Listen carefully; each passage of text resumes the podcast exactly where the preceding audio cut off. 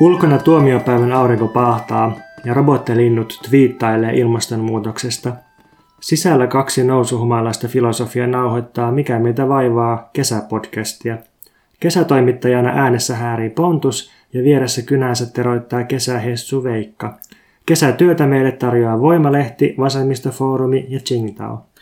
Alkaa olla hyvät nousuhumalat, voisi alkaa heitellä jotain perusteettomia läppiä ilman lähteitä ja totaalisen mm. niin kuin provokaatio mielessä vain aiheuttaakseen kohua ja närkästyttääkseen hyvää tarkoittavia maaseudun pieniä ihmisiä.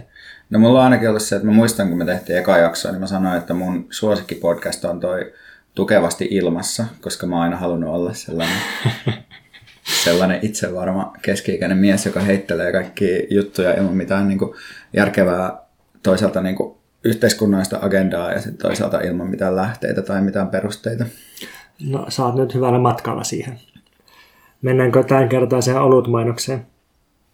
Ee, siis mä ajattelin, että sen sijaan, että tehtäisiin joku olutmainos, niin voisi puhua tuota meidän suosikkipissestä sille orgaanisesti ja autenttisesti. Ai niin kuin tähän tyyliin, että, että Qingdaon uusi kesäinen Pure Draft on kuin ensimmäinen sipaisu omenamehun väristä – ja, ja niin kun, sitten kun saa sitä väriä sisäänsä, niin saa sitten sitä, kun pulahtaisi alkukesän mereen ja kevyt aalto huljattaa huulilta kieltä pitkin ja ienten välistä kohti vatsaa ja viilentää kurkun matkallaan alas. Huolet ohenna ja samalla keho muuttuu raskaammaksi, kun mallaksinen raukeus hiipii lihaksiin. Uh, jotakin tollasta. Mä mietin, kun mä kuuntelin tätä, että puhutkoon se Tsingtao 1903 oluista. Hmm, ehkä mä puhun niistä silleen vähän niin kuin, että ne sekoittuu mun mielessä. Niin, vai Pure Draftista ehkä? Mä ehkä mä puhun niistä molemmista, koska mä pidän niistä molemmista. Tää niin kuin, mm. Että jos pitäisi asettaa siellä hierarkia, niin kyllä niin kuin tämä toi, toi 903 on niin kuin ykkönen, mutta se Pure Draft on ehkä toisena siellä. Mä tykkään Pure Draftin nimestä eniten, mutta ehkä 1903 on maan puolesta mun suosikki. Ja myös pullon pinnan muotojen puolesta, koska pidän pienestä röpelöisyydestä. Nyt on kulunut varmasti 30 sekuntia. Siis eteenpäin laukkaa hopea. Ja nousuhummalla sen kyllä kiihtyy. Kyllä sä oot juonut melkein puoli kuppia teetä. Että niin. Aika iso kuppi. Kyllä. Viime jaksosta tuli ennätysmäärä palautetta, ainakin tältä vuodelta. Ja tuli ennätysmäärä kehuja ja tuli myös ennätysmäärä kritiikkiä.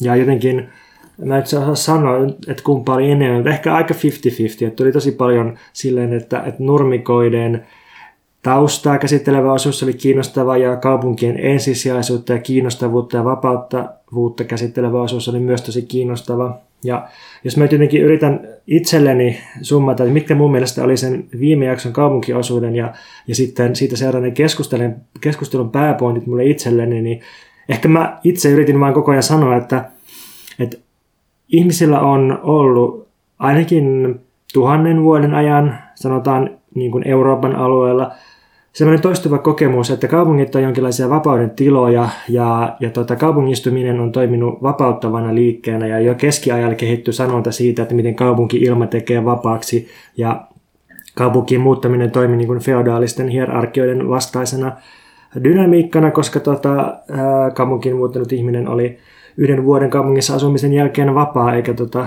entinen niin kuin, työnomistaja voinut enää kleimata sitä. Ja okei, okay, ensimmäinen pointti on tämä, että miten kaupungit niin kuin, subjektiivisesti koetaan vapauttavina ja, ja niin kuin, kaupunkien se irrallisuus ja anonyymius luo jotain vapautta. Ja, ja toinen pointti oli se, että sit jos me käydään läpi kapitalismin historiaa ja tarkastellaan kaupunkien roolia siinä, niin niin tota, kaupungit näyttäytyy aika monessa vaiheessa historiaa etenkin ensisijaisina kapitalismin moottorina ja kehitysalueena ja ohjauskeskuksina. Sanoppa vielä tähän vihkyytymättömille, että mikä on kaupunki tai miten määrittelisit kaupungin?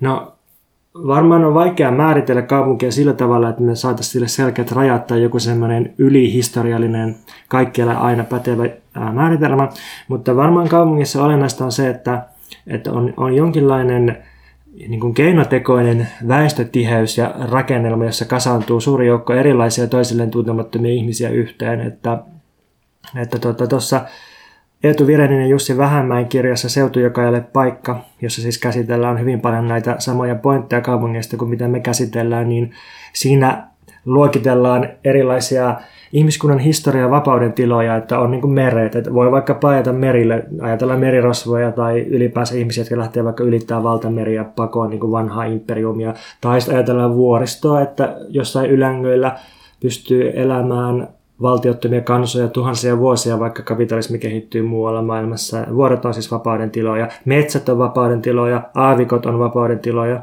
Mutta kaupunki nyt on siinä mielessä erikoinen vapauden ja pakenemisen tila, että se on ainoa, jonka ihminen on niin täysin keinotekoisesti luonut itse. Ja siellä niin kuin paetaan ihmisten sekaan tai niin kuin jotenkin siihen, se ihmisten moneus ja tiheys muodostaa sen paon tilan kaupungissa. Ja tämän takia kaupungit jotenkin niin kuin, Äh, varsinkin, jos miettii sosiaalista näkökulmasta, niin tämän takia kaupungit on erityisen kiinnostava juttu, ja just tämä niin tiheys ja moninaisuus aiheuttaa sen, että kaupungissa sitten alkaa kehittyä tosi monenlaiset erilaiset kulttuurimuodot ja, ja tieteellisen ajattelun muodot, ja, ja toisaalta myös niin kuin kapinoimisen muodot. Eikös niitä nyt kehitetäkään sitten siellä maaseudulla? Niin, mutta siis tästä syntyi tosiaan lähinnä mun Facebook-seinällä. Vaan sun Facebook-seinällä. Mä oon pysynyt, niin kuin, mä oon, mä oon veistänyt itselleni sen pitkän tikun, jolla mä en koske siihen keskusteluun. Joo, niin siis semmoinen äh, kiistely, joka mun mielestä tuntui liittyvän siihen, että että onko, onko nämä jutut, mitä me mainittiin, niin onko nämä oikein tai väärin, tai pitäisikö niitä paheksua. Jotenkin tuntuu, että ihmiset aktivoitu siitä sanasta, että maaseutu mainittu, ja jotenkin, että kaupunki asetettu ensisijaiseksi. Ja sitten, sitten alkoi tulla kaikenlaista sellaista ää, pelkoa, että meidän podcast puolustaisi ää, kolonialismia, hierarkioita, valistuksen suurta edistyskertomusta, ää, että me niin kuin, täysin hylättäisiin valtio, ja me halveksuttaisiin maaseudun juntteja.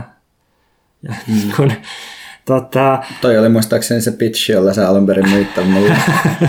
ja just, just näin se meni. Ja tota, niin musta jotenkin tuntuu, että keskustelu lähti siitä, että ei ehkä täysin katsottu ainakaan, mitä me sanotaan tässä jaksossa.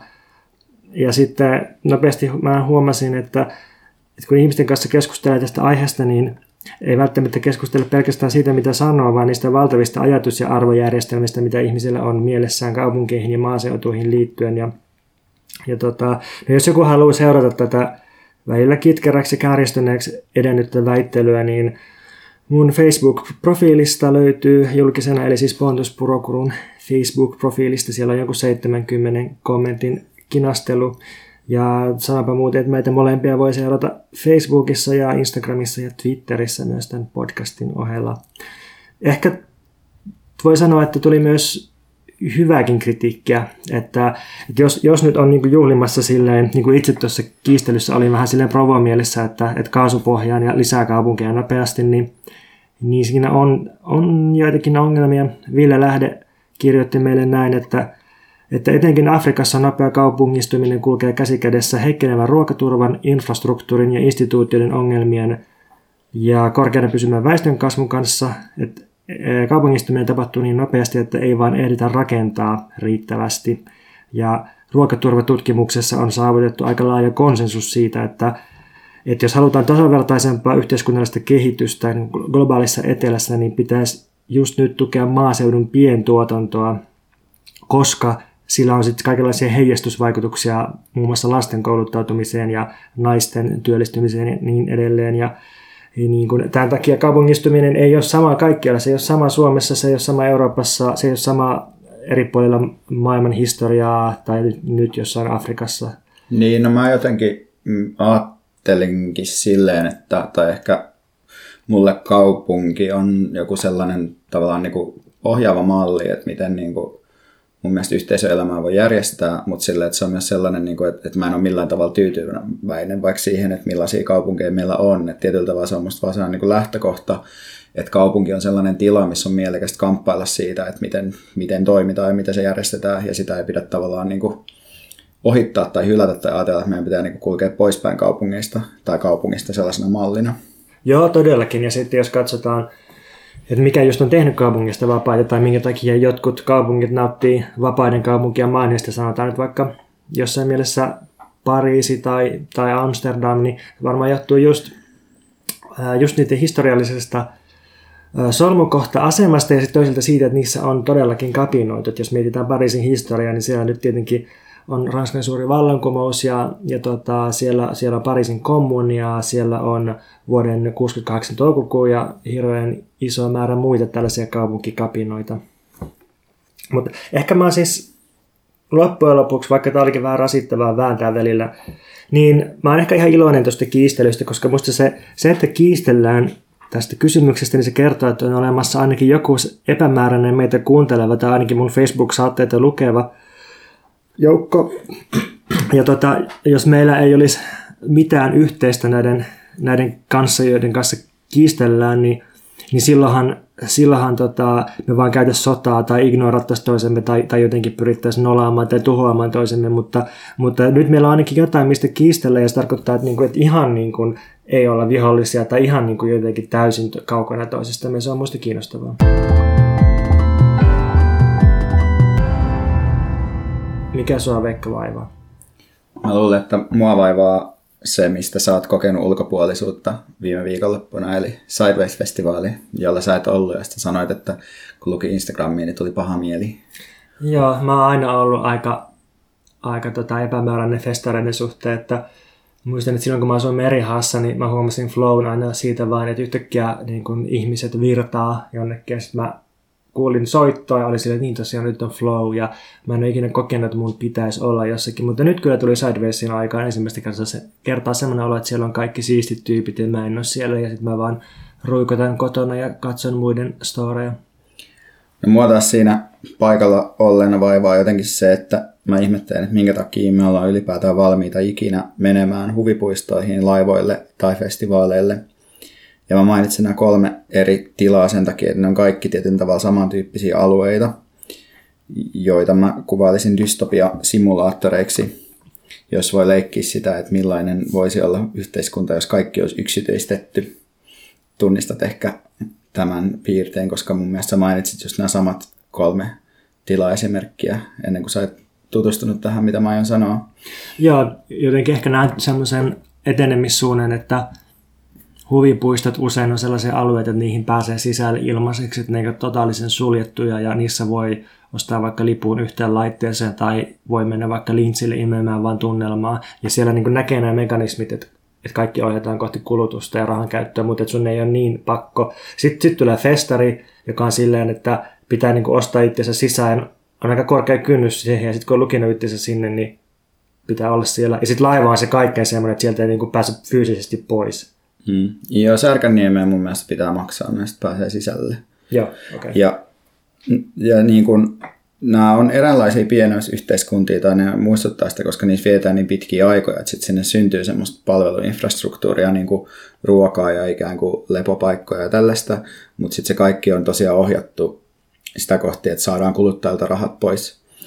Ja niin kuin Sidewaysissa just tota, kalja maksoi sellaista 7,5-9 euroa, plus sitten, että jos unohti viedä panttipullon takaisin, niin saattaa olla 10 euroa ja nämä sellaisia pieniä pulleja, joten sitten musta tuntuu, että siellä menee niin kuin rahaa aika paljon ja tietysti näissä, niin kuin, jos ajattelee näitä pienoisyhteiskuntina, niin ne erot vaikka sellaisen yhteiskunnan sen tilaan, missä me ollaan, on se, että ei ole niin kansalaisyhteiskuntaa ja kaikista hinnoista määrää sama monopoli. Mutta sitten jotenkin kummasti kuitenkin itsekin suostun menemään uudelleen ja uudelleen näihin paikkoihin.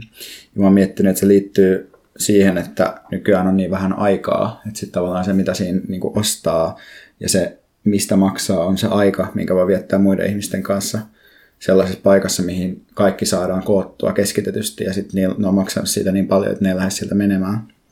Eli ihmiset käyttää festareihin jonkun rahasumman ja sitten kun ne on investoinut sen, niin sitten sit on vähän niin kuin pakko viettää se aika siellä ja sitten se hauskuus tulee just siitä, että kaikki muutkin on siellä, eikä välttämättä niinkään siitä NS-tarjonnasta, mikä siellä on. Niin, ja sitten se on myös se, että siellä yleensä juodaan itsensä työkyvyttömäksi, jolloin on mm. helpompi sitten rellistää ja se kestää niin kuin monta päivää, että sitten siinä ei pysty oikein ajattelemaan töitä, mutta me ollaan tietysti aikaisemmin puhuttu siitä, että, että nykyään myöskään humala ei ole niin kuin välttämättä tapa paita työntekoa, koska siinä on se verkostoitumisaspekti. Mm. Mäkin taas tapasin mm. muun muassa Perttu Häkkisen ja Minja Koskelan täällä festareilla, joiden kanssa sitten myöhemmin saatan tehdä jotain yhteistyötä, joten niin tässä on tämäkin oh, aspekti aina no. olemassa. Tuliko yhtään mikä meitä vaivaa kuuntelijaa moikkaamaan? No ei kuule yhden yhtä. Mm. Tuntuu, että alamäki on Mm. alkanut. Mutta ei itse asiassa, kyllä musta tuntuu nykyään, että aina jos, niin kuin, että jos mä esittelen itteni jollekin, niin sanoo, että kyllä mä tiedän, kuka sä oot. Että sikäli aika lujaa menee. Me ollaan jetsettiä nykyään. Mm. Mutta sitten se, mitä tietysti tuossa miettii, on se, että miten paljon nautinnollisempaa tuollainen itsensä eristäminen voisi olla, jos sitä pyöritettäisiin jollain muulla logiikalla. Pitäisi perustaa oma festari ja, ja oma risteilyalus. Niin, semmoinen ilmainen festari, joka levittäytyisi kaupunkitilaan, kuulostaako tutulta jotenkin tuntuu, että, että se aina lähtee, kunnes sitten ollaan siinä, siinä, että kohta tuodaan U2 esiintymään Malmin lentokentälle, niin kuin kuulemma Flow oli tuomassa jossain vaiheessa. Mikäs sua Pontus vaivaa? Mua vaivaa se, että miten eläinten käyttäytymisestä tehdään eettisiä tai poliittisia päätelmiä tai vertauskuvia, mitä sovelletaan sitten ihmisiin. Tarkoitat muiden eläinten kuin ihmisten Aivan sitten. muiden eläinten. Mulla, sä oot hyvä, että sä oot aina korjaamassa tätä mun lajeja ja sortavaa kielenkäyttöä. Mun mielestä poliittinen edistys tapahtuu ainoastaan kielen korjaamisen kautta. Sun pitäisi ehkä vähän syyllistää ja moralisoida ja vielä call outata ja nolata mut julkisesti. Niin Mä laitan samalla tässä twiittiä menemään. Hyvä. Mutta siis varmaan niin kun sellaiset käsitteet, jotka mulle ensimmäisenä tulee mieleen, mitkä on eläinten käyttäytymisestä napattu ja sovelletaan ihmisiin, niin on alfa-uros ja nokkimisjärjestys. Tuleeko sulle jotain muita vastaavia? Ei mulla tuli vaan mieleen, että miksi sulla tulee just alfa ekana mieleen, että johtuuko se siitä, että sä mietit itse olevasi sellainen. Mut sen mä voin ehkä jättää sanomatta. Okei, sanotaan, että alfa-yksilö, koska se on se, mistä käsittääkseni eläinten kohdalla puhutaan. Mä oon viime aikoina miettinyt vaan kalametaforia, jotka on siis nekin tavallaan aina paikkansa pitämättömiä. Mitäs niitä on? No, tai siis sellaisia, että mulla on kultakalan muisti tyyppisiä juttuja. Että ne, Niin. Onko kultakaloilla sitten oikeasti pidempi muisti? no sanotaan näin, että kaloilla yleisesti on aika paljon parempi muisti kuin me luullaan. Ja ne voi muistaa niin kuin vuosikymmeniä asioita. Okei, tämä Jot- kiinnostaa kalojen mm. muisti. Kultakalana ehkä niin paljon voi jäädäkään mieleen, koska sulla ei ole virkkeitä sun ympäristössä. Mm. Että vaan tuhoaa mm. aivot pikkuhiljaa. Mutta siis tämä on just kiinnostava pointti, että kun me tehdään eläimistä päätelmiä, niin minkälaisessa ympäristössä me tarkkaillaan niitä.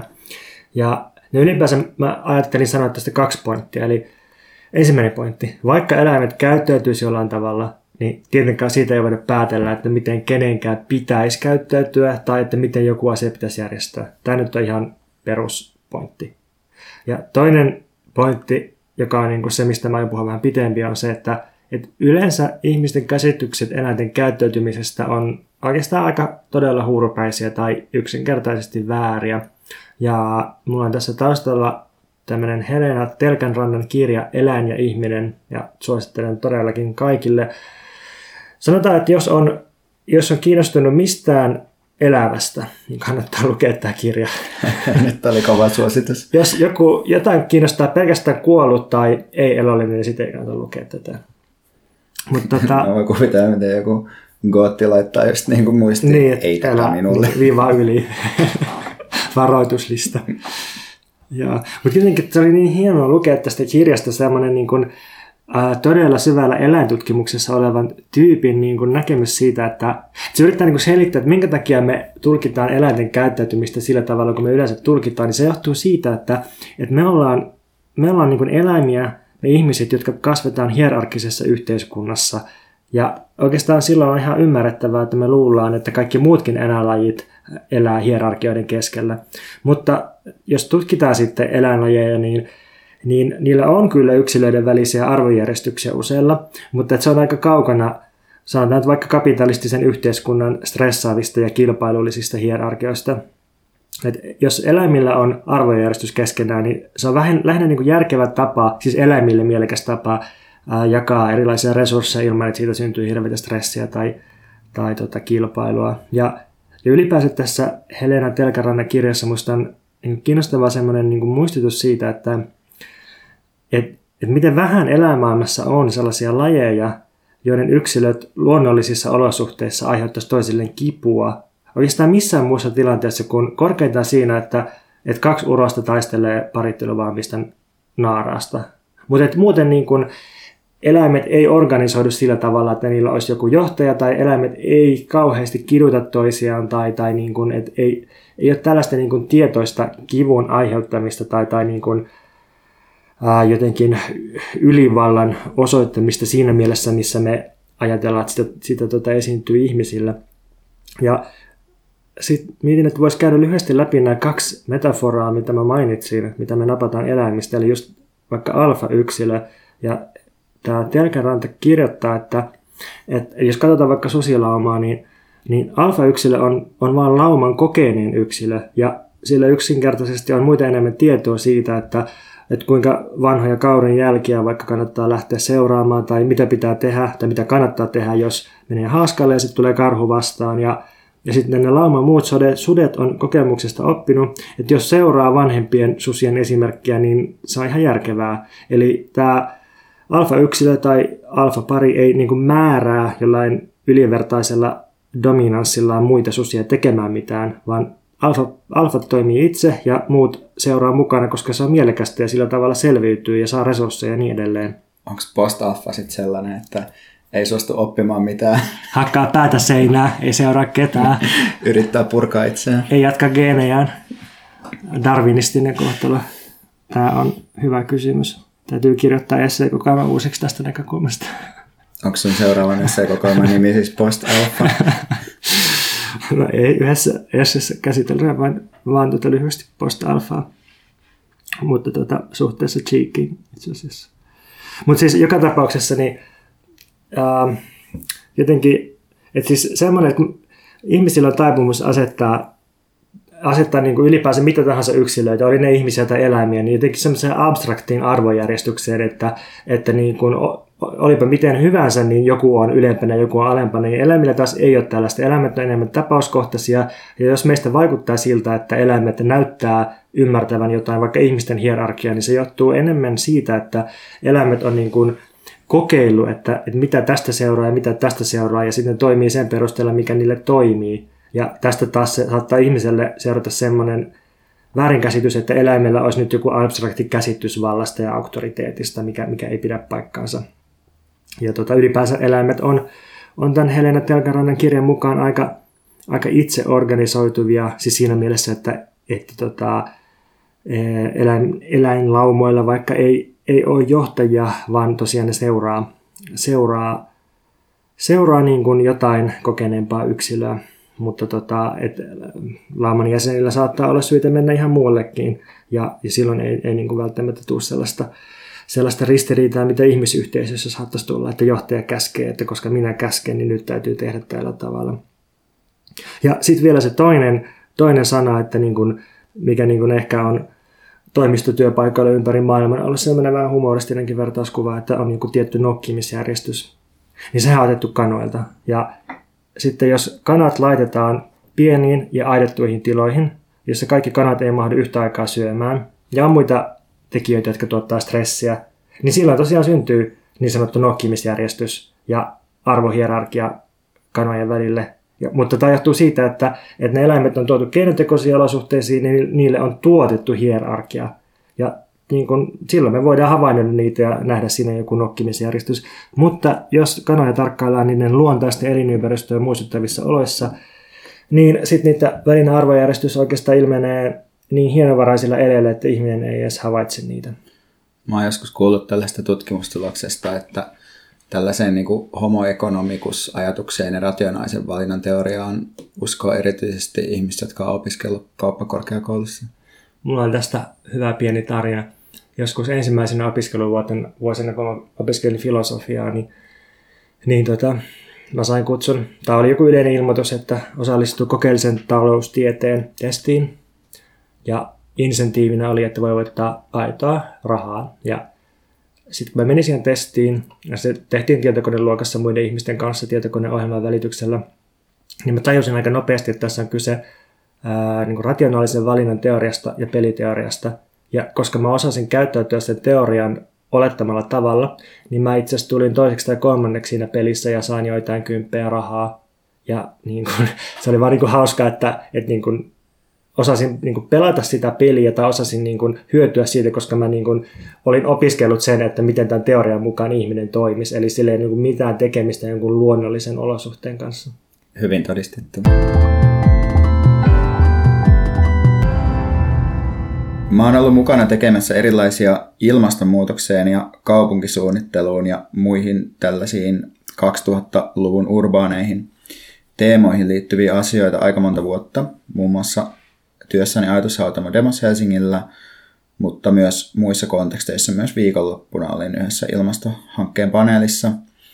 Ja sillä alueella törmää todella paljon ajatukseen osallistumisesta ja osallistamisesta, eli siitä, että miten pitäisi saada arjen pieniä tekoja, joita voisi kertoa kansalaisille, ja kansalaiset pitäisi saada mukaan ilmastotalkoisiin, ja kaupunkisuunnitteluun pitäisi luoda osallistavia prosesseja, jotta voidaan edistää demokratiaa, ja tämä on kai ihan kirjattu myös tällaisiin kaavaprosesseihin ja muihin niin tällaisiin jonkinlainen kuulemisosuus, ja sitten mietitään, että miten sitä voisi suunnitella ja designata paremmaksi, että tehtäisiin helpommaksi tämä osallistuminen kaupunkilaisille – tuntuu, että osallistuminen ja osallistaminen on demokratiassa tosi keskeisiä käsitteitä, mutta sitten herää kysymys, että mikä niiden varsinainen tehtävä on, eli onko niiden tehtävä nimenomaan edistää ihmisten uh, demokratiaa tai ihmisten valtaa omiin asioihinsa.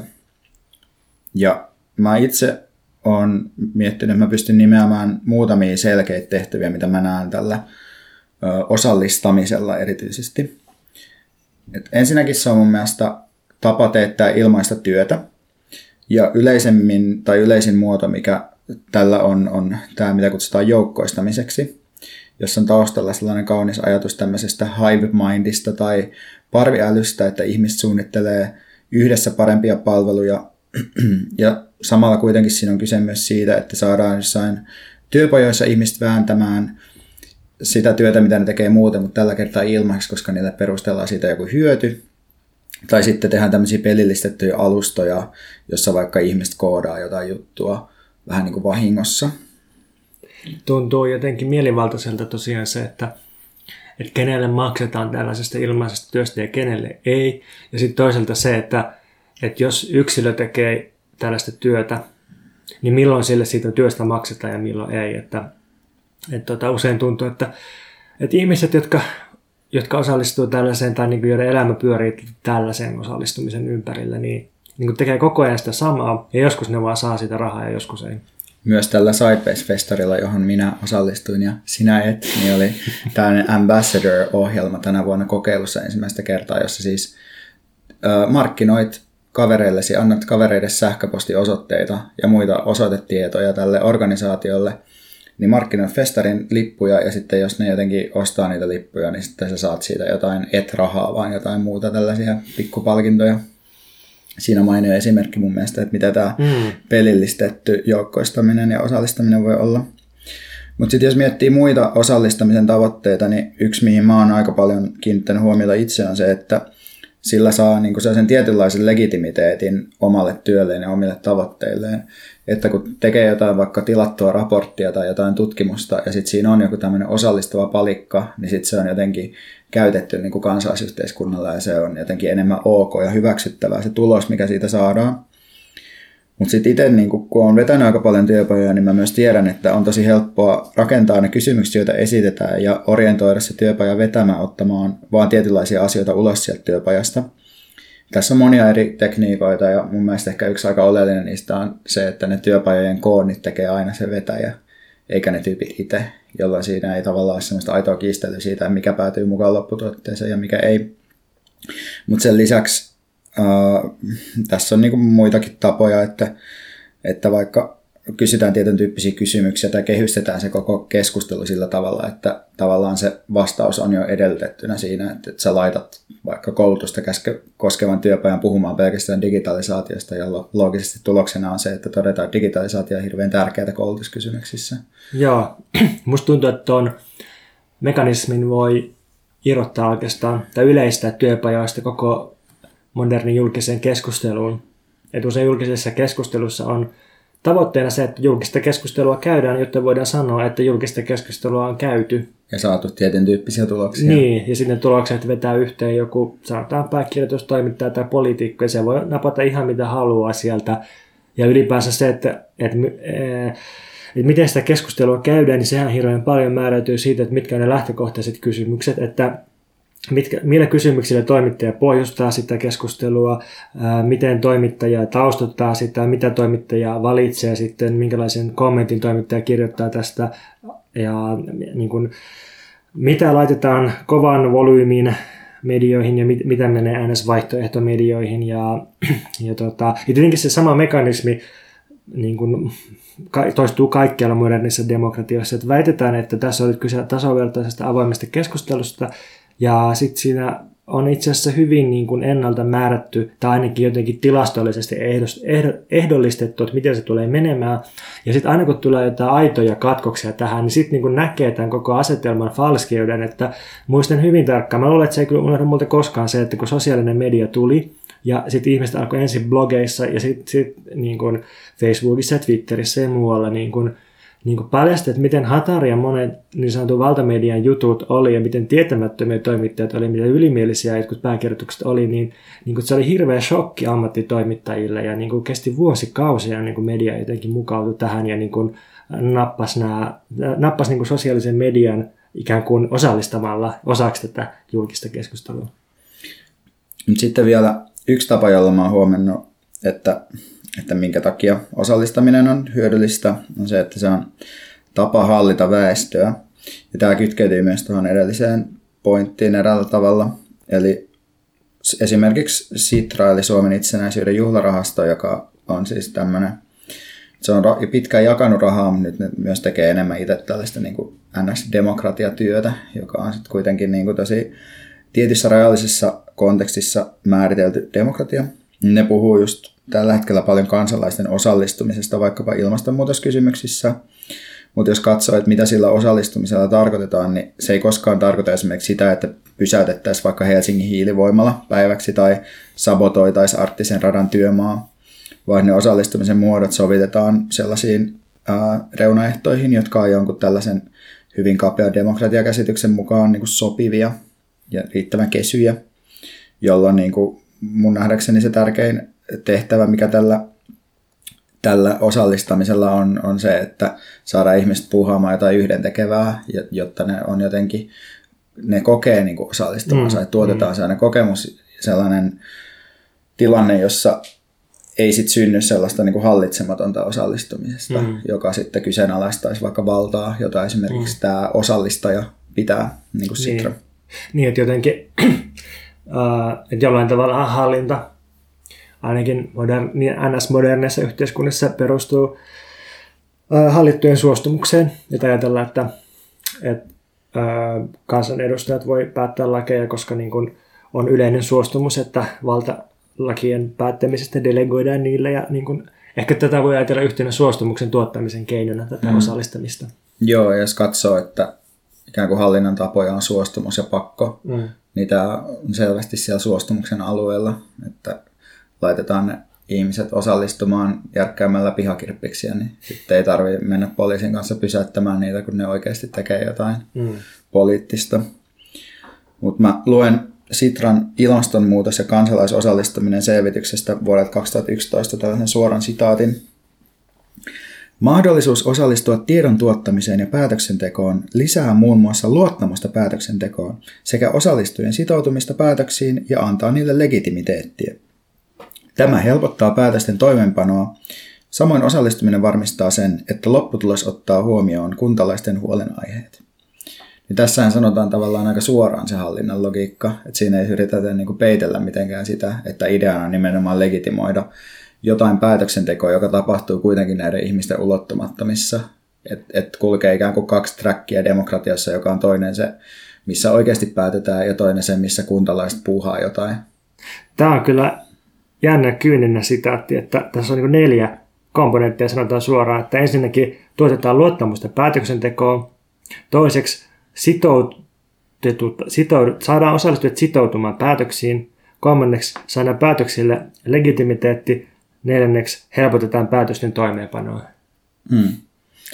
Hienoa silloin, kun törmää jotenkin sellaiseen niin kuin avoimeen jotenkin ideologisten lähtökohtien ääneen sanomiseen, mutta tälle niin kuin osallistamisen ajatukselle, jossa siis varmistetaan, että ihmisillä on kokemus toiminnasta, jolloin muualla kuin kansalaisten käsissä tapahtuva päätöksenteko voi sitten toimia häiriöttömästi, niin tällä ajatuksella on paljon sukua sellaiselle käsitteelle kuin nudkettaminen tai tuuppaaminen, tai mikä se nyt ehkä olisikaan sitten suomeksi, joka on mulle ainakin tällaisesta niin kuin liberaalista ilmastoajatuspajaskeneesta. Et Ruotsissa tykätään hirveästi tästä ajatuksesta, ja myös Briteissä, jossa niin kuin suunnitellaan tai designataan toimintaympäristöjä niin, että ne ohjaa ihmisten vapaan, vapaita valintoja tietynlaiseen käytökseen.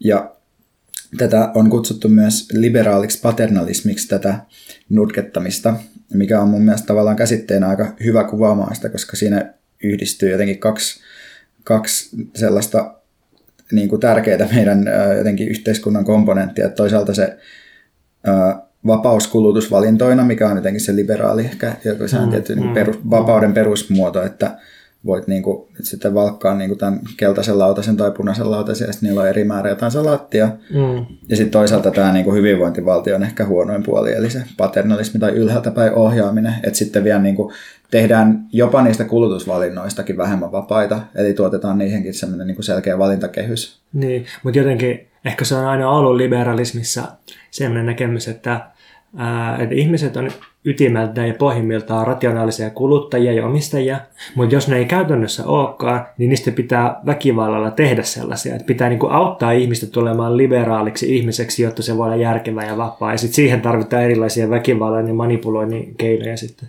Niin, että autetaan ihmisiä toteuttamaan rationaalisen valinnan teoriaa. Niin, eli Eli niin kuin, just niin kuin mä toimin siellä taloustieteen kokeessa. Niin, niin, niin se niin kuin sut itse asiassa käyttäytymään niin, niin. että se saattaa olla se lopullinen tavoite, että saadaan Pontus Purokuru toteuttaa niin käyttäytymään kapean rationalistisesti tai rationaalisesti.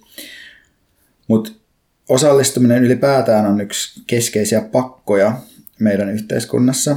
Että jos ajattelee vaikka aktiivimallia, niin siinähän se oikeastaan että se ei ole niin kuin taloudellisesti mitenkään kauhean järkevää niin kuin tehdä tuommoista koneistoa, mutta siinä on vaan niin kuin kyse siitä, että on sellainen pakkomiele siitä, että jotkut ihmiset ei osallistu. Ja silloin kun ne ei osallistu, niin ne on vaikeampia hallita, koska ne saattaa tehdä jotain yllättävää. Mm, tästä muuten tuli tätä kiinnostavaa jotenkin näkökulma mieleen tuosta aktiivimallin kautta näistä niin sanotusta syrjäytyneistä nuorista miehistä, joita hirveästi pelätään, että, että joku, milloin se nyt on 70 000, milloin 90 000 nuorta miestä, jotka ei näy missään tilastoissa ja ei ole Meitä koulutuksessa. tuhansia, tajut sä vittu niin, tuhansia. Ei koulutuksessa, ei ole töissä, ei ole harjoitteluissa, ei ole, ei ole tota, kaupungin aukealla jalkapuussa naurettavana tai niin kuin mitään tällaista. Ja, ja sitten niin mietitään erilaisia tapoja, miten saataisiin niitä aktivoitua ja osallistuttua. Ja sitten kun katsotaan, että miten niin kuin paljon yhteiskunnassa on pahoinvointia, että on, on niin kuin aika paljon vanhusten yksinäisyyttä ja on naisten mielenterveysongelmia ja näin, niin näitä ei jotenkin pelätä. Näistä ei puhuta ollenkaan samalla tavalla kuin näistä syrjäytyneistä nuorista miehistä. Aina se on niin kuin se, että nuoret miehet, ne täytyy osallistaa ja niin kuin mun on vaikea nähdä mitään syytä tähän pakkomielteiseen huomioon kuin se, että just se pelko siitä, että, että jos me ei osallisteta, jos me ei saada hallintaa niitä nuoria miehiä, niin ne voi tehdä mitä tahansa, ne voi alkaa väkivaltaiseksi tai mellakoimaan tai niin kuin jotain, että se on niin kuin semmoinen mm. pimeä tuntematon aukko, kun taas ajatellaan, että vaikka meidän terveysongelmaiset naiset tai yksinäiset vanhukset, niin ne ei ole samalla tavalla yhteiskunnallinen uhka, niin niitä nyt ei ihan samalla tavalla tai jotenkin pakko aktivoida tai osallistua. Niin, niin että nuoret miehet on jotenkin proto-vallankumouksellinen toimija. Mutta sittenhän voisi tietysti toivoa, että se huomio pysyy nimenomaan niissä, koska mm. sitten jostain muista raoista saattaa vuotaa ja mm. saattaa jäädä niin kuin jotenkin huomaamatta joku sellainen kapina, joka voi kyteä. Mm. niin, mulla heräsi tuossa, tota, kun sä puhuit tuosta osallistamisesta, niin heräsi tämmöinen vanha assosiaatio mieleen, että kun mä aikoinaan opiskelin sosiologiaa, niin Pekka Sulkusen kurssilla. Pekka Sulkunen on siis toiminut sosiologian proffana pitkään ja se on tutkinut tällaista sopimusvaltaa, käyttää käsitettä sopimusvalta. Ja sen pointtina oli suurin piirtein tämmöinen, että ää, että et jokaiselta yksilöltä vaaditaan autonomisuutta ja jotenkin, että jokainen, meillä myös sanotaan arvona, että jokainen saa päättää itse elämästään. Mutta sitten samaan aikaan on tietenkin tarve hallita ja käskeä ihmisiä. Niin tässä ei olla ristiriidassa, pitäisi käskeä, mutta toisaalta jokaisen pitäisi olla itsenäinen ja päättää elämästään itse. Niin, niin sitten yksi tämmöinen moderni vallan tekniikka, mikä on kehitetty selvittää tätä ristiriitaa, niin on, on tämmöinen, että, että itse asiassa pakotetaan ihmiset tekemään näennäisesti itsenäisiä sopimuksia. Että tuolla, kun mä kävin tätä kurssia, niin oli ehkä vuosi 2006, ja silloin oli just tullut joku uudistus, että jos asioi sossussa tai työkkärissä, niin pitää allekirjoittaa virkailijan kanssa ää, niin kuin sopimus omasta vaikka työllistymisestä tai niin kuin asioiden hoitoon saamisesta. Eli pitää niin kuin mukamas tasavertainen sopimus tehdä siitä, että, että miten niin kuin lähdetään tässä yhdessä omaa elämää kehittämään ja näin. Mutta tietenkään se ei ole tasavertainen, koska, koska sitä sopimuksen tekijä kiristetään sillä, että käytännössä se ei saa rahaa ruokaan ja asumiseen, ellei se tee tätä sopimusta. Eli silloin se ei tietenkään mikään tasavertainen sopimus, mutta, mutta että tämä, tämä, niin kuin, tämä sopimusvalta on, on tapa naamioida valtasuhteet tahdonvaraisiksi sopimuksiksi. Ja mun mielestä tämä, niin kuin, nämä esimerkit Sossusta ja Työkkäristä on todella, todella hyviä. Mä oon itse tehnyt monta täysin typerää, järjetöntä, absurdia, turhaa, pelkästään kontrolloivaa työllistymissuunnitelmaa ja sopimusta työkkärissä, mutta sen lisäksi näitä löytyy ympäri yhteiskuntaa, että vaikka yliopistossa joku henkilökohtainen opintosuunnitelma on allekirjoitettu sopimus, jonka niin kuin, sillä on tietysti hyviäkin puolia, mutta on se myös niin kuin, vallankäyttöä, joka on niin kuin, tullut tietyssä vaiheessa, että se ei ole mikään niin kuin, kauhean vanha keksintö. Mulle tulee tästä pari juttua mieleen.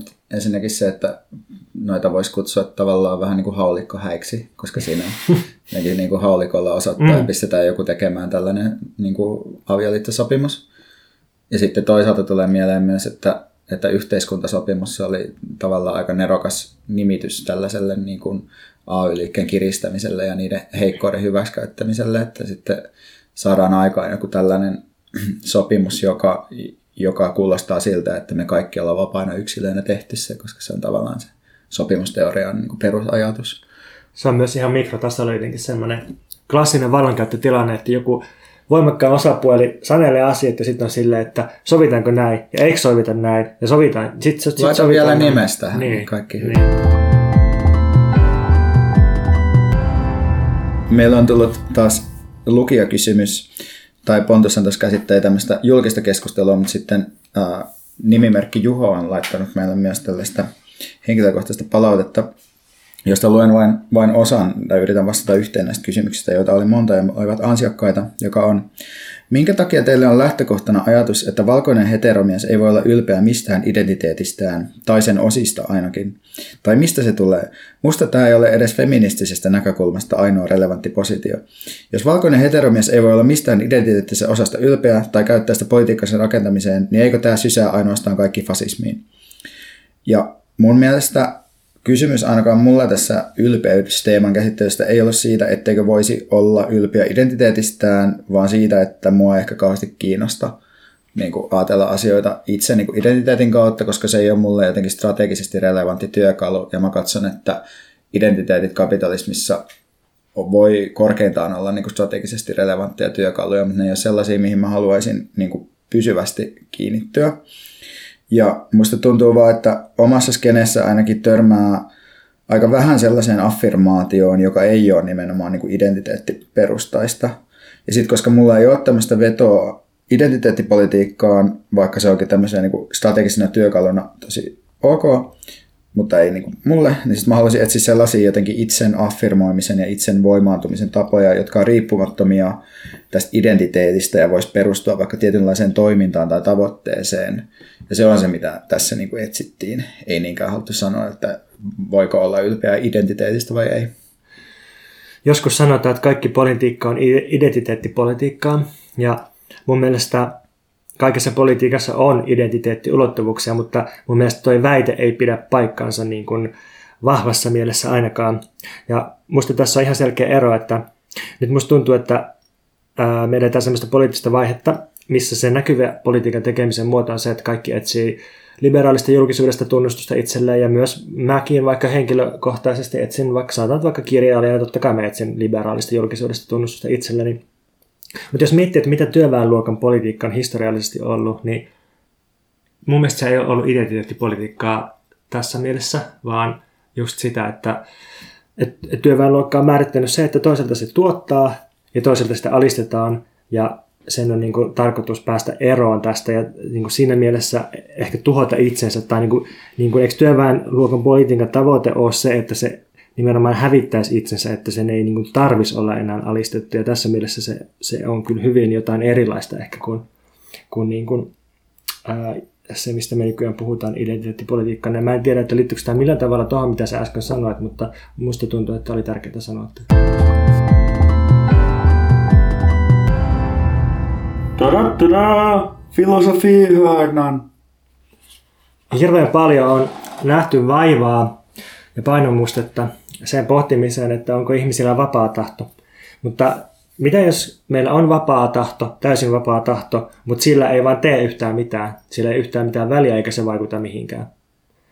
Mä aloin miettiä tätä, kun mä oon nyt kirjoittamassa semmoista kaunokirjallista tekstiä ja siinä sitten muistelin, että että lapsena mä usein makasin sängyssä ja ajattelin, että nyt mä nousen ylös. Ja mä ajattelin tosi voimakkaasti, että, että nyt mä oikeasti niin alan nousee, että mä jännitän mun selkää ja mä vedän mun vaser, vasemman kyynärpään taakse ja lasken mun kämmenen sängylle ja nostan mun toisen jalan koukkuasentoon ja siitä lattialle ja mä tuon toisen jalan perässä ja mä nousen istuma-asentoon ja vaikka mä kuinka ajattelin tätä ja tahdoin, niin mä makasin täysin halvaantunut, että mitä ei tapahtunut. Et siitä, että ajattelee, että nyt mä liikun, niin, niin kuin ei sitä seuraa yhtään mitään. Se ajatus on, niin kuin, sillä ei mitään tekemistä sen niin kuin liikkumisen kanssa. Tai jos niin kuin, tosi kovasti tahtoo, että käsi liikkuu, niin ei se, niin kuin, ei se liiku mihinkään siitä. Ja tämä ei tietenkään tarkoita, että mun keho olisi ollut halvaantunut tai alkanut käyttäytyä tosi epämääräisesti yhtäkkiä, vaan että et, et keho ei vaan niin tottele ajatusta tai tahtoa, ja tahdon voimalla ei tapahdu mitään, ja oikeastaan ajattelulla ei yhtään mitään tekemistä niin kuin käytöksen kanssa. Jotenkin täysin erillä, että, että vaikka kuinka ajattelee tekemänsä jotain tai tahtoo tekemänsä jotain, niin ei tee mitään ennen kuin tekee sen. Eli käsi ei nouse ajattelemalla käden nostamista, vaan käsi nousee vasta kun kättä liikuttaa. Ja sen voi tietysti tiedostaa, sen voi tuntea, mutta ei sitä voi niin ajatuksen voimalla liikuttaa. Mitä mieltä sä oot tästä? no mulle tulee tästä mieleen niin kuin semmoinen tavallaan ruumiin fenomenologia, jota niin kuin, mä oon ehkä erityisesti sitä niin kuin taitavan toiminnan fenomenologiaa opiskellut ton Hubert Dreyfusin mm. ajattelun kautta, joka on siis niin kuin Heideggerin ja Merleau-Pontin aika paljon pohjaista juttua, mutta se vaan niin kuin, puhuu paljon siitä, että miten se niin kuin kehollinen käytännöllinen orientoituminen tilassa ja sosiaalisissa tiloissa ja tällaisissa edeltää aina niin kuin sellaista jotenkin abstraktin ää, niin kuin suhtautumisen tai abstraktin näkökulman ottamista omaan kehoonsa. Mm. Ja niin kuin toi jotenkin menee ihan hyvin yhteen sen kanssa, että, että tavallaan voi ajatella ehkä, että meillä on jotain sellaista niin kuin abstraktia ajattelua, joka suhtautuu maailmaan sillä tavalla, että se vaan tarkkailee sitä, mutta mm. että se käytännöllinen toiminta on niin kuin kuitenkin se, joka, joka niin kuin kaikilla tulee ensin ja joka on myös niin kuin meillä niin kuin myös aikuisina ja kaikissa tilanteissa jotenkin semmoista ensisijaista. Mm. Se on ehkä myös spinozalainen ajatus, että, että meillä on, on vaikka tahtoja, ajatuksia ja tunteita ja tekoja, mutta että ne on jotenkin sama asia, mutta eri näkökulmasta kuvattuna, ja ne ei voi niin kuin suoraan vaikuttaa toisiinsa. Tietenkin voidaan päättää, että mistä näkökulmasta me tarkastellaan, mutta että jotenkin... Niin, mä en tiedä, miten paljon toi ratkaisee niitä klassisia vapaan tahdon paradokseja tai ongelmia tai mitä sä sanoit, mutta mun mielestä ehkä se se on ihan kiinnostava niin kuin erottelu jotenkin se, että meillä on jotain ajattelua, joka pyrkii jotenkin muodostamaan jotain niin kuin suhdet maailmaan, mutta sitten se kuitenkin ei ehkä tee sitä, vaan joku muu tekee sen niin kuin mm, konkreettisen mm. vuorovaikutuksen. Mennäänkö suosituksiin? Mennään suosituksiin. Haluaisin suositella Silvia Federitsin haastattelua. Silvia Federitsi on siis tunnettu varmaan niin kuin lähtökohtaisesti italialaisena feministinä ja autonomina, joka työskenteli 70-luvulla sikäläisissä liikkeissä ja sitten on siirtynyt englanninkieliseen maailmaan ja kirjoittanut muun muassa erittäin kuuluisan tutkimuksen tai oikeastaan metatutkimuksen yhteenvedon muista historiallisista tutkimuksista nimeltään Caliban and the Witch. Ja tota, sellaiset tyypit kuin Carla Bergman ja Nick Montgomery on kirjoittanut tämmöisen kirjan nimeltä Joyful Militancy. Oletko vielä päässyt lukemaan? En, en ole kyllä lukenut sitä vielä, mutta että näiden tyyppien kirjasivuilla joyfulmilitancy.com haastatellaan Federicia ja tämä haastattelu on todella jotenkin, tai minusta tämä tiivistää sen, sen niin kuin myönteisen kautta asenteen, mitä mä itse olen ainakin yrittänyt jotenkin tuoda vaatimattomasti johonkin aktivismiin joskus tai, tai miten, millä mä ainakin olen lähestynyt politiikan tekemistä pitkään. Ainakin puhunut siitä metatasolla, jos ei muuta. Federitsi sanoi tässä haastattelussa, että se uskoo vahvasti, että, että joko se politiikka, mitä tekee, on vapauttavaa ja antaa tekijälleen iloa, tai sitten siinä on jotain pielessä. Ja se puhuu surullisesta politiikasta ja surullisen aktivismin hahmosta, johon liittyy esimerkiksi se, että liioitellaan omaa tärkeyttä ja liioitellaan omien voimavaroja, mikä johtaa sitten siihen, että tuntuu aina syylliseltä, kun ei pysty tekemään sitä, minkä on asettanut tavoitteekseen. Että jotenkin haalitaan itselle vastuuta ja, ja tuota, ajatellaan, että koko maailman kohtalo riippuu juuri minusta. Ja tähän näkyy myös kuluttajilla, että, että ilmastonmuutos pysähtyy, jos minä lopetan lentämästä, tai ilmastonmuutos pahenee, jos juuri minä juuri tänään lennän. Ja jotenkin se menee itse asiassa aika itse keskeiseksi tämmöinen, tämmöinen poliittinen ajattelu. Ja sitten näyttää siltä, että horisontti aina pakenee ja se määränpää ei koskaan saavu ja koskaan ei pysty olemaan täydellinen, niin muuttamaan elämäänsä täysin. Ja niin kuin, tämä johtaa sitten väistämättä burnouttiin ja, ja pettymykseen, kun on asetettu mahdottomia päämääriä. Ja, ja toisaalta tähän liittyy myös se, että, että määritellään jotenkin omat kamppailut niin kuin puhtaasti jotain vastaan, niin kuin negaatioiden kautta, että, että me vastustetaan sitä ja tätä, ja sitten koska ne vastustetut asiat, niin ei koskaan täysin häivy, niin niitä ei voi täysin tuhota koskaan, niin sen takia niin kuin on jatkuva sellainen jännitä ja, ja epäonnistumisen tunne. Ja tätä vastaan Federitsi asettaa sitten ää, ilon politiikan tai sellaisen politiikan, joka on jollain tavalla rakentavaa ja jotenkin sellaista, että se ei ole niin kuin tekemisen tavallaan ehkä niin kuin tuo jotain esiin siitä, että minkälaista maailmaa me haluttaisiin luoda. Mä haluaisin suositella kaikille, että menkää pois Suomesta sekä fyysisesti että intellektuaalisesti. Mä olen esimerkiksi ollut Brysselissä ja heti tuntuu, että pystyy paremmin hengittämään mä oon niin miettinyt sitä, kun olen lukenut kaikkia tosi hyviä kirjoja ja kuunnellut hyviä podcasteja, että että tämä on kuitenkin aika pieni ja takapajuinen kielialue ja toimintakonteksti, jossa asiat liikkuu hitaasti ja puuttuu vaan semmoista raakaa volyymiä, jota isot kaupungit ja isot kontekstit luo ja suo. Tietysti voisi ajatella, että eihän meidän ole pakko ajatella silleen, että, että Suomessa on vaan niin kuin jotenkin suomalaisia ja sitten täällä on, niin kuin, koska tämä on pieni valtio, niin täällä ei voisi olla jotenkin niin kuin rikas intellektuaalinen kulttuuri, mutta musta tuntuu, että tässä suhteessa niin kuin me ollaan aika eristyksissä ja me ei niin kuin olla jotenkin osa semmoista laajempaa kokonaisuutta. Jos kaupunki-ilma tekee vapaaksi, niin suurkaupunki-ilma tekee vielä vapaammaksi. Joo. Viime jaksossa tai viime jakson jälkeen nousi kohu siitä, että kaksi kallion hipsteriä haukkuu maalaiset, niin tästä jaksosta nousee varmaan kohu siitä, että kaksi kallion hipsteriä haukkuu Suomen. Niin, vaikka ei kumpikaan asu Kalliossa. Mm. Mutta mun mielestä oikeasti pieni väestötiheys tekee Suomessa niin kuin ihan kaupunkitiloista aika kolkkoja helposti. Mm. Että on niin kuin rakennettu vähän semmoista niin kuin epäkaupunkia. Ja sitten kun käy jossain vaikka Brysselin kaltaisessa kaupungissa, missä on oikeasti tiivistä ja rakentamisen säätely on ollut hyvin paljon vähäisempää, niin sitten on kaikkia outoja kerroksia ja tasoja ja tällaista, mm. niin kyllä se vaan jotenkin jännästi nostaa omia leveleitä ja jotenkin innostaa. Mulla on tullut sama kokemus, ähm, erityisesti Tokiossa ja Shanghaissa. Nämä on varmaan ne, ne niin kuin suurimmista suurimmat kaupungit, joita mä oon eniten fiilistellyt. Ja sitten jotenkin täysin henkilökohtaisella silleen, kaikesta, niin kuin, tai ei millään tavalla teoreettisella tasolla, mutta että jotenkin mulla on tullut semmoinen niin kuin esteettinen fiilis siitä, että et, et Suomessa vaikka ollaan Helsingissä, niin ihmiset jotenkin ei ole tottunut siihen, siis jollain tosi niin kuin, sensomotorisella syvätasolla ei ole tottunut siihen, että, ihmisiä, että, että ympärillä on muita ihmisiä. jos miettii vaikka jotain ihan helsinkiläistä kauppaakin, niin ihmiset vie ihan sairaasti tilaa, ne kävelee jotenkin tosi isoina ja laajoina, ja niille ei niin kuin lähtökohtaisesti ole jotenkin ruumissa sellaista oletusta, että hei, että mulla on koko ajan ihmisiä ja mun pitää mun ympäriltä jotenkin antaa tilaa tai tälleen. Ja sitten jos mennään johonkin, sanotaan vaikka Tokioon, niin ihmiset on erittäin tietoisia siitä, että valtavasti ihmisiä ei koko ajan pitää niin kuin, suhtautua tuntemattomia ihmisiä, jotenkin navigoida niiden seassa ja niin kuin, olla ehkä tönimättä, mutta jotenkin luovia ohi ja antaa niille tilaa. Ja jotenkin niin kuin sen, sen kaupunkilaisen elämänmuodon muista aistii tälle niin kuin jollain tiedostamattomalla aistimellisellä ja ruumiillisella tavalla. Ja niin kuin, niin kuin, ei, niin kuin, ei tietenkään mitään perusteita sanoa, että joku on niin kuin, mielekkäämpi tapa kuin joku toinen, mutta että, niin kuin, että kyllä sen eron huomaa. Siis nyt kun mä tulin takaisin Suomeen, vaikka mä olen ihan muutaman päivän poissa, niin mulla on oikeasti sellainen olo, niin kuin, että, että mä oon tullut keskessä pellastarepästä ja umpimielisiä zombeja. Että, mietin sitä sanontaa myös, että Suomi on sarvikuonojen maa. Että mä en tiedä mihin se viittaa, mutta kyllä mun sellainen olo oikeasti on ollut. Mm.